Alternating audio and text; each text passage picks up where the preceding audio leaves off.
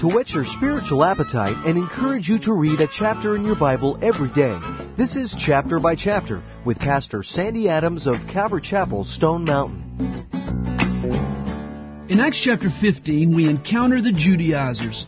They supplemented grace with good deeds and decorum. They believed Gentiles could never be accepted as children of God unless they were circumcised. Paul disputes their doctrine. Nothing can add to what Christ has done.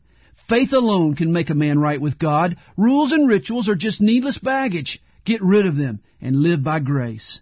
A church council was called to settle the dispute. Throughout church history, leaders have gathered to clarify the biblical position on hot topics.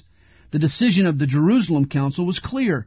Why lay a burden on the Gentiles that God was not asking them to bear? God saved uncircumcised Gentiles and filled them with the Spirit. What bothered the Judaizers was no bother to God. The four laws that were retained were later discarded once Jews and Gentiles had been united in one church.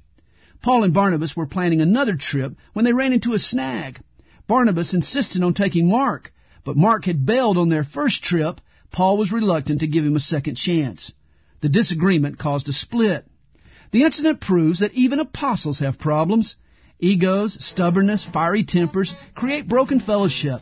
Yet God used their divisiveness to double their efforts. Later we will find they mend their differences.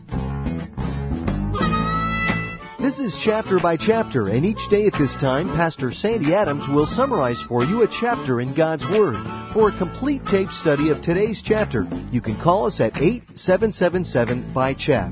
That's 8777 BYCHAP. If you would like to listen again to today's chapter, visit our website at calvarychapelstonemountain.com. Thanks for listening. Thank you.